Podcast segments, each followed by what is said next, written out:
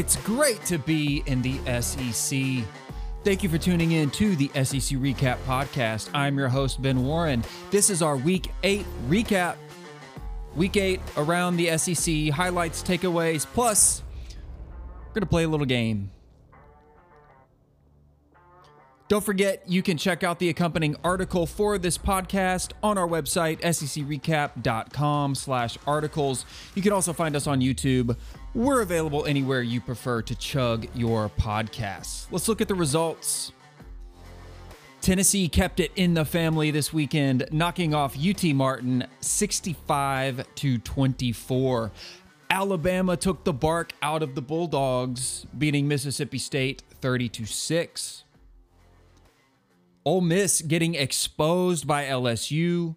They got shut out in the second half, and LSU cruised to a four score win, 45 to 20 over the Rebels. Last week, my game of the week, the battle for the bottom of the SEC left Vandy anchored down as the definitive worst team in the SEC yet again. Mizzou came out on top there, 17 to 14. South Carolina poured gasoline on the dumpster fire that is Texas A&M football. But the Lamecocks offense still looks like a chicken running around with its head cut off. South Carolina still won though, 30 to 24. In the AP Top 25 this week, Georgia stays at number 1. Tennessee holds its spot at number 3. Alabama holds at number six. And then Ole Miss is going to fall out of the top 10 back to the number 15 spot while LSU moves up. They weren't ranked earlier in the year. They dropped out after that loss against Tennessee, but they bounced back into the top 25 at number 18, coming in right behind them, number 19. And then, oop, just peeking in there right at the number 25 spot South Carolina. First time they've been ranked in a while. Our standings in the SEC East, Georgia and Tennessee still on top there. Those teams undefeated both in conference and overall on the season, followed by South Carolina, Kentucky, Florida, Missouri, and then Vanderbilt is going to round out the bottom in the East. Over in the West, Alabama back at number one, followed by LSU, Ole Miss, Mississippi State, Auburn, A&M, and Arkansas. Look, this was another week with just a handful of games on the schedule. It doesn't leave us a lot to talk about in our normal huddle segment. Week seven through nine have several teams on bye. So, in a crunch to kind of create some content, I've been brainstorming some alternative segments. Last week in the week seven recap, um, I went through what I think were the most important games for each SEC team remaining on the schedule and the impacts those would have on each team's final season record. And that was kind of what I describe as a meaningful segment. It had some substance to it, provide a little bit of insight, predict some possible outcomes etc. But to hell with that this week. I came up with a new segment just for fun. This one's called Fluck, Marry, Kill, and you know where this comes from. Hey, but before we get into that, if you've been listening uh, and following us on Twitter, thank you so much.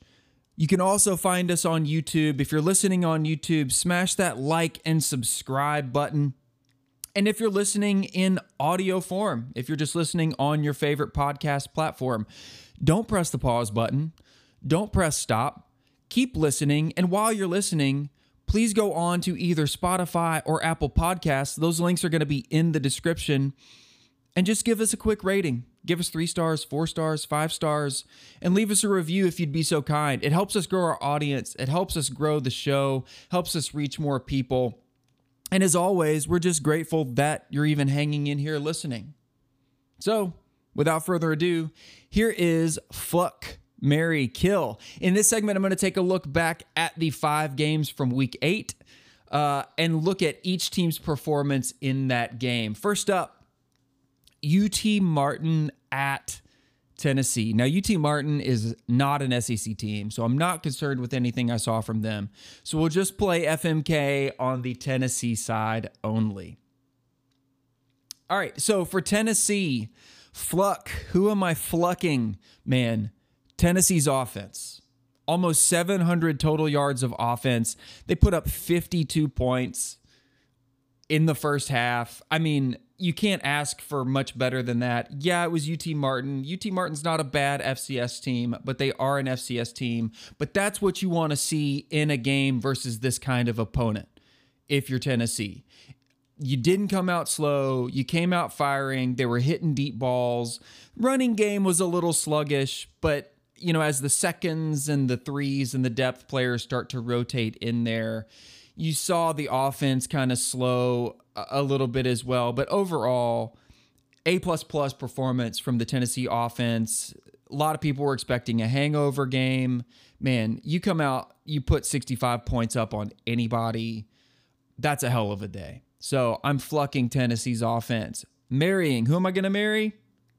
Man, this coaching staff, for all of the reasons I just mentioned, this coaching staff did not let those players slump this week. They still prepped. They still were working on getting players healthy, getting uh, some depth guys in, and getting getting them some quality reps. Didn't work out. I don't think they had the success that they really wanted to. Uh, but still, a really good job from this coaching staff, making sure these players are ready to play every single weekend, no matter who the opponent is. All right, so kill. Um, sorry, it's got to be the Tennessee secondary. Man, I, you know, Tennessee's been really good in all phases of the game. The offense has been the star of the show, but this secondary has just got to get better. I mean, they cannot afford any more injuries. The coverage is so soft, as soft as Charmin back there. I don't care if it was UT Martin uh, and they have a, a pretty good quarterback and they're a good FCS team. You cannot give up 300 yards, whether it's your ones, your twos, or your threes playing. You have to be better than that. All right, moving on to the next game Mississippi State at Alabama. Man, the tide rolled 30 to 6. This is a little lower scoring than I anticipated, but it was a complete defensive shutdown by Alabama that has to leave Mississippi State fans, I think, wondering what the hell is happening these last two weeks. How good is the air raid offense against quality defenses? Uh, well, it's been outscored 88 to 39 against LSU, Kentucky, and Alabama. So I have some questions there. Let's go Mississippi State first. Fluck. I'm going to fluck their run defense. It was pretty good. They held Alabama to just 29 yards, I believe. So, really solid day there for the Mississippi State run defense. And I'm going to marry Will Rogers. Look, he threw a ton of balls, completed about 50%. That type of offense, that's just the kind of numbers you're going to expect. He's still a really good quarterback. He's about the most consistent player you'll get in that offense or on that team. But the Alabama defense was just too good. Anyway, I, I would stick with Will, Will, Rogers any day of the week, though. Uh, and kill. I'm going to kill this air raid offense. Like I said, it's been outscored 88 to 39 against three top quality SEC opponents. I just think this is one of those schemes that when it gets figured out, it's really tough to beat. It's really tough to beat. And the better teams in the SEC are figuring it out. They were able to take advantage of teams like Arkansas and Western Kentucky and, you know, really poor quality pass defenses. But when you got a good defense and DCs adjust to it, man, it's it's kind of ugly and it makes the rest of that offense really tough. All right, on the Alabama side, I'm going to fluck their three penalties for 20 yards. And the reason being is because that is a monumental turnaround for this Alabama team that had 17 penalties against Tennessee, and they've been a highly penalized team all week. So it was good to see them kind of calm down, get some of their discipline back, get it under control, and play the game on their terms. So good turnaround there. Marry, I'm going to marry Bryce Young. Dude was phenomenal again 249 yards, two TDs. I mean, what's not to like about the reigning Heisman champ? Uh, he looked just as good as he did uh, in the Tennessee game. I mean, not a lot to pick on there in the passing game. All right, and then I'm going to kill. I had a couple different ones on this one, but I'm going to go with the fact that Jermaine Burton played in this game. I mean, come on. Alabama, what are we doing? This guy was on video last week, unprovoked, reaching his arm out and popping a defenseless female who was not bothering him, who was walking past him. I, I mean, I, I, just don't know how you can defend this piece of scum. And I'm not saying kick him off the team, I'm not saying arrest him, I'm not saying put him in jail. But for Nick Saban to come out and say that he was scared, there was nobody within five yards of him. He went out of his way to approach this female and pop her in the face or the head. There's no excuse for that. It's despicable. And I don't want to hear anybody who's defending what Jermaine Burton did call any other fan or fan base or team classless. That was as low class as it could get. And for Nick Saban and and this Alabama coaching staff and the administration and fans to defend his actions as he was scared. Well, none of his other teammates were scared enough to haul off and pop defenseless females. So explain that. You can't. It's despicable. Shame on Alabama. Shame on Jermaine Burton. Shame on Nick Saban for not having the spine to do the right thing and suspend this player. It's disgusting. I don't have anything else to say about that. All right, let's move on to Ole Miss at LSU. I'll be honest, I thought Ole Miss would handle this game, even maybe in a close one. I did not think that LSU would completely hand Ole Miss its ass. And I gave Ole Miss a hard time because of their soft early season schedule, but I thought they were a complete enough team to prove they belong in the SEC West discussion. Maybe them giving up a combined 62 to Vanderbilt and Auburn was a sign that it was not going to work out this way. So we'll start with Ole Miss. I'm going to fluck Malik Heath's performance. Eight receptions for 145. No touchdowns, but man, that's a huge day. And in a game where they really needed some big performances there in the receiver corps. And I'm going to marry Quinshon Judkins. This dude has been rock solid all season. He's been super productive 25 carries for 111 yards, two touchdowns. But I'm going to have to kill Ole Miss in the second half. Here's their drive summary in the second half punt, downs, which, by the way, that downs was an interception and a touchback, punt, downs, which was the end of the game. Dart got sacked. I'm sorry, he got sacked twice. So he got sacked on a turnover on downs, and then at the end of the game, got sacked again. So punt, downs, punt, downs, end of game interception, two sacks, just ugly. It's pretty clear that Ole Miss was taking advantage of a soft early season schedule and they got exposed. Look, I don't know what to tell Rebels fans here. It just seems when they have to play from behind, uh, it's really tough for them to do. And, and I'm not sure how well Dart played in that situation. Well, I know how he played. Uh, mentally, I mean, I just, it doesn't seem like that team as a whole and that offense is capable of playing from behind against a quality opponent like LSU. Listen, LSU has had its down moments, but they're really starting to pick it up and put together complete games. And Ole Miss was just not capable of hanging in there. So let's go to LSU. I'm going to fluck the hell out of Jayden Daniels. 248 yards, two TDs, plus 23 carries, 121 yards, plus three touchdowns. Woo! What's not to love about that? Which brings me into my marry. I'm going to marry LSU's offensive balance. I've talked about it all season. This is a really balanced offense when it's working. They've got over 1,400 yards rushing on the season, 2135 receiving on the year. They've been super balanced in just about every game they've played. Jayden Daniels is getting the pass game going, he's doing it on the ground. This offense is looking really good. And since I have to pick something to kill, I'm going to pick the one missed field goal. And I think that's the only thing that really keeps this from being almost a perfect game for LSU.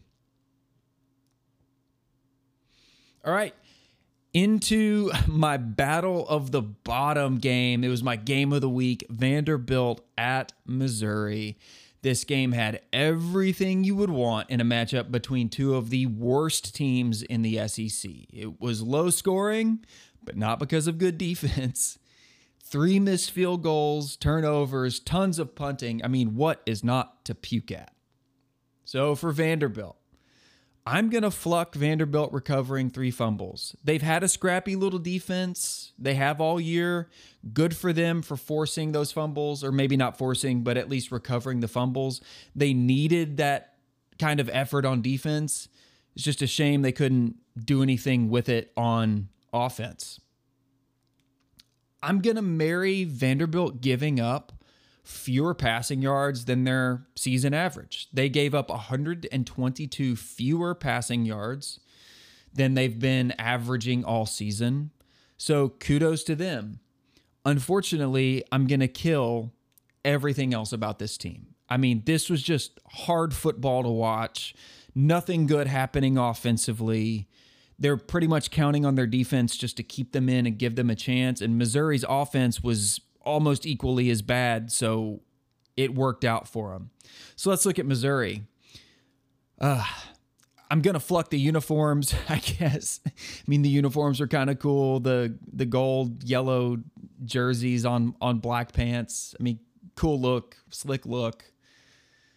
Marry, uh, look, they only had two penalties for 10 yards. I mean, when you're not a good offense and you're not a good defense, you have to play mistake free football because mistakes will get you beat even by inferior teams. So good on them for for only having two penalties, playing mostly mistake free. I mean, they did have some fumbles, so not mistake free in that regard, but they weren't shooting themselves in the foot with, you know, senseless penalties, false starts, and offsides and that kind of thing.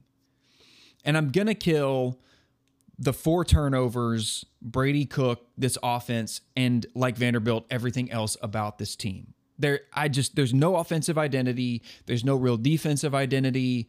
They don't know what they want to do. They struggle to finish drives. They move the ball a little bit. It just doesn't end up in points. I mean, when you have missed field goals in a game that's 7 to 14, field goals can swing that game. Uh, I mean, both these teams, this was just brutal, brutal, brutal to watch. I don't like really anything about Vanderbilt or Missouri, but good for Missouri. They got the win. They thumped Vandy down to the bottom of the SEC.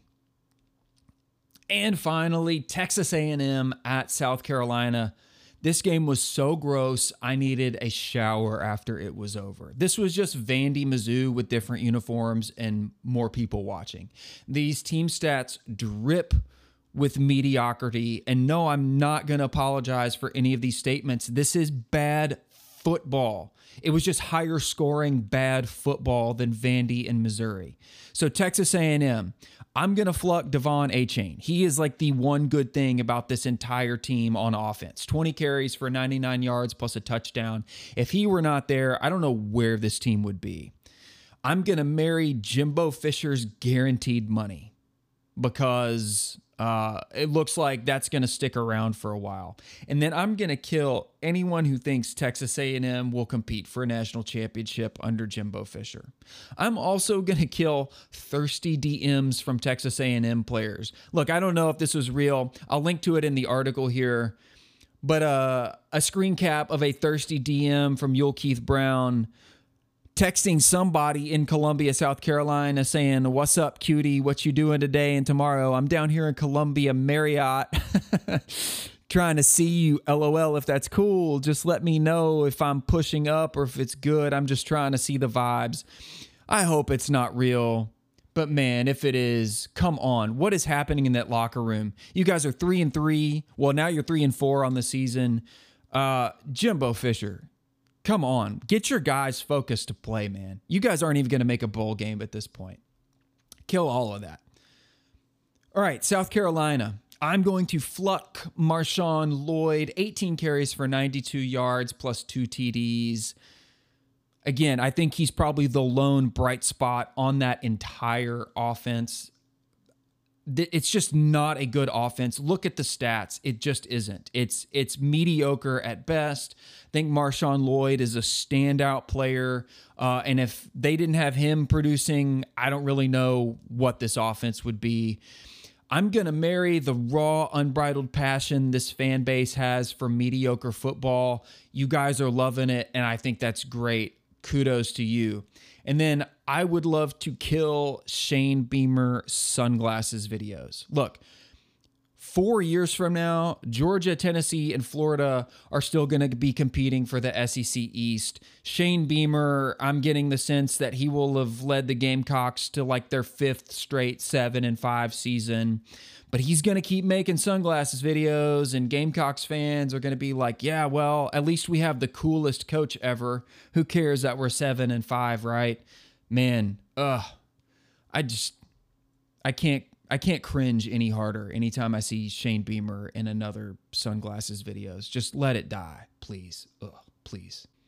All right, we're going to close out here with my power rankings. You can check out my uh, stat graphics at secrecap.com slash stats. I have conference standings, uh, win-loss streaks, points for, points allowed, uh, home, away records, all of that good stuff, as well as my updated power ranking. So anytime I make edits to those, those will be updated automatically there on the website, secrecap.com slash stats. So last week I had the SEC divided into tiers, into four tiers, and it was kind of based on conference record and overall record. And as the season is evolving now, my tiers are going to kind of evolve as well because you see the wheat start to separate from the chaff. Uh, you see a handful of teams at the very top separate themselves from the middle of the pack, and you see a handful of teams at the very bottom separate themselves from the middle of the pack. There's not a whole lot of difference to me in the middle but I'm going to start at the bottom and work my way up, and I'm going to explain each one, and hopefully it makes sense why I have these teams ranked where I do. So I don't want you to get bogged down in overall records. These are SEC power rankings, so I'm really weighting SEC play more heavily into these power rankings than I am the overall record, but overall record is still important. So at the bottom, because they lost to Mizzou, is got to be Vanderbilt. They're now 0 and 4 in conference, 3 and 5 overall. I was really optimistic that Vandy could beat Mizzou. They had a good shot. They were within three points. I thought the Mizzou uh, minus 14 was way too many points. Um, and so I was picking Vandy to cover that, but also to win outright. Missed there, but Vandy did make it a little interesting there toward the end. That means at number 13, I'm keeping Missouri. They beat Vandy, so they now have a conference win, but they're still just three and four overall. At the number 12 spot, I have Auburn. They were on a bye week, so I'm not really going to move them. This is where I've had them the last two or three weeks, uh, sitting right above Vandy and Missouri. They're one and three in conference, three and four overall. But adding to this fourth tier, of teams that's not scaring anybody is Texas A&M after the loss to South Carolina. That was a that was a game that Texas A&M should have won. They have a way more talented roster. They have a way more talented defense. Their offense is atrocious, yes, but athletically that's a that's a game that they should have come away with a win. They didn't. So I just don't see any team in the SEC respecting Texas A&M as a real threat. They move into the bottom tier now with a three and four overall record. So all four teams in this tier are sub 500 on the year and have just either one uh, or no conference wins. In my third tier, I'm calling this my what you see is what you get tier. And coming in at number 11, now a lot of people aren't going to like this, but it is the way it is, is South Carolina. Because the teams I have above them, Florida, Arkansas, and Mississippi State. Look, South Carolina is 5 and 2 overall, but they're 2 and 2 in conference. They have not played Florida yet. If they play Florida and beat Florida, I have no problem moving them ahead of Florida. But they played Arkansas, and Arkansas is not a good team, and Arkansas blew them out. Uh, Mississippi State, who I have right above Arkansas, has kind of slipped a little bit. They're two and three in conference, but Mississippi State blew out Arkansas. So I can't give South Carolina a lot of credit for beating a bottom tier SEC team in Texas A&M, and I just can't give them a, a lot of credit for the Kentucky win. Yes, it was a road win. Yes, Kentucky was ranked, but they played that entire game with a backup quarterback who had never played a single snap this season. So I think if Will Levis is healthy and they play that game again, Kentucky wins and it's not even close. I know Gamecocks fans aren't going to like that, but I just can't put them above Florida until they played Florida, and I can't put them above Arkansas or Mississippi State. Uh, Arkansas because they've beaten South Carolina, and Mississippi State because they beat Arkansas and have uh, a better uh, conference and overall record. So at number 10 is South Carolina, number nine is Florida, number eight is Arkansas, and number seven there is Mississippi State in my third tier. For my second tier, I'm calling this the teams that could beat you but could also lose by double digits because that's exactly what has happened to all of these teams. At number six, I'm putting Kentucky. They are at the bottom of this second tier. Still a good team. They could compete with you, but you could also beat them by double digits. They're two and two in conference, five and two overall. Not a super impressive five and two team. At number five, Ole Miss. They're three and one in conference, seven and one overall. That LSU loss hurt. But Ole Miss still has a lot in front of them. It just doesn't seem likely that the Ole Miss Alabama game is now going to definitively decide the West. It's appearing as though the LSU Alabama game will be deciding the outcome of the SEC West presently. And right above Ole Miss, I'm putting LSU. I can't move LSU into that top tier because of that blowout loss they took at home to Tennessee. Um, but they are four and one in conference, and they're just six and two overall. So they're on the outside looking in. I just think it's clear that the last three teams I'm going to mention here are kind of a head and shoulders above LSU. So for that second tier, number six, Kentucky, number five, Ole Miss, number four, LSU. In my top tier, my first tier, these are the elite teams in the SEC, and nothing's really changed here over the last week or two. At the number three spot, Alabama, they're four and one in conference, seven and one overall. They've got the SEC West directly in front of them. A win over LSU all but guarantees they're going to Atlanta for the title game. Number two, I've got Georgia. Look, they didn't play this week, so I can't really move them up or down. They stay undefeated, 4 0 in conference, 7 0 overall. Which brings me to my number one for the third week in a row the Tennessee Vols. They played uh, an FCS opponent in UT Martin for their homecoming. It was a blowout win. Again, you can't really drop a team for winning by 40 something points uh, no matter how good we think Georgia or Alabama are. Tennessee's beat Alabama, so they got the edge there. And two weeks from now, we'll get to see Tennessee Georgia play. So we'll we'll have a far more definitive standing in these power rankings that will probably solidify the top three or four heading into the rest of the season while that middle of the bunch really kind of all jockeys for uh middle of the pack there. Tennessee 3 0 in conference, 7 0 overall. So there are my power rankings from bottom to top again. Vanderbilt, Missouri, Auburn, Texas A&M, South Carolina, Florida, Arkansas, Mississippi State, Kentucky, Ole Miss, LSU, Alabama, Georgia, and Tennessee. That's going to do it for today's show. Thank you for listening to the SEC Recap Podcast. Guys, please don't forget, like, share, subscribe. If you're on YouTube, smash that thumbs up, subscribe to the channel, go rate and review the podcast so we can keep bringing you content every week. Have a great week. I'll see you again for our Game of the Week episode. Visit secrecap.com and give us a follow on Twitter at SEC Recap. And as always, it's great to be in the SEC.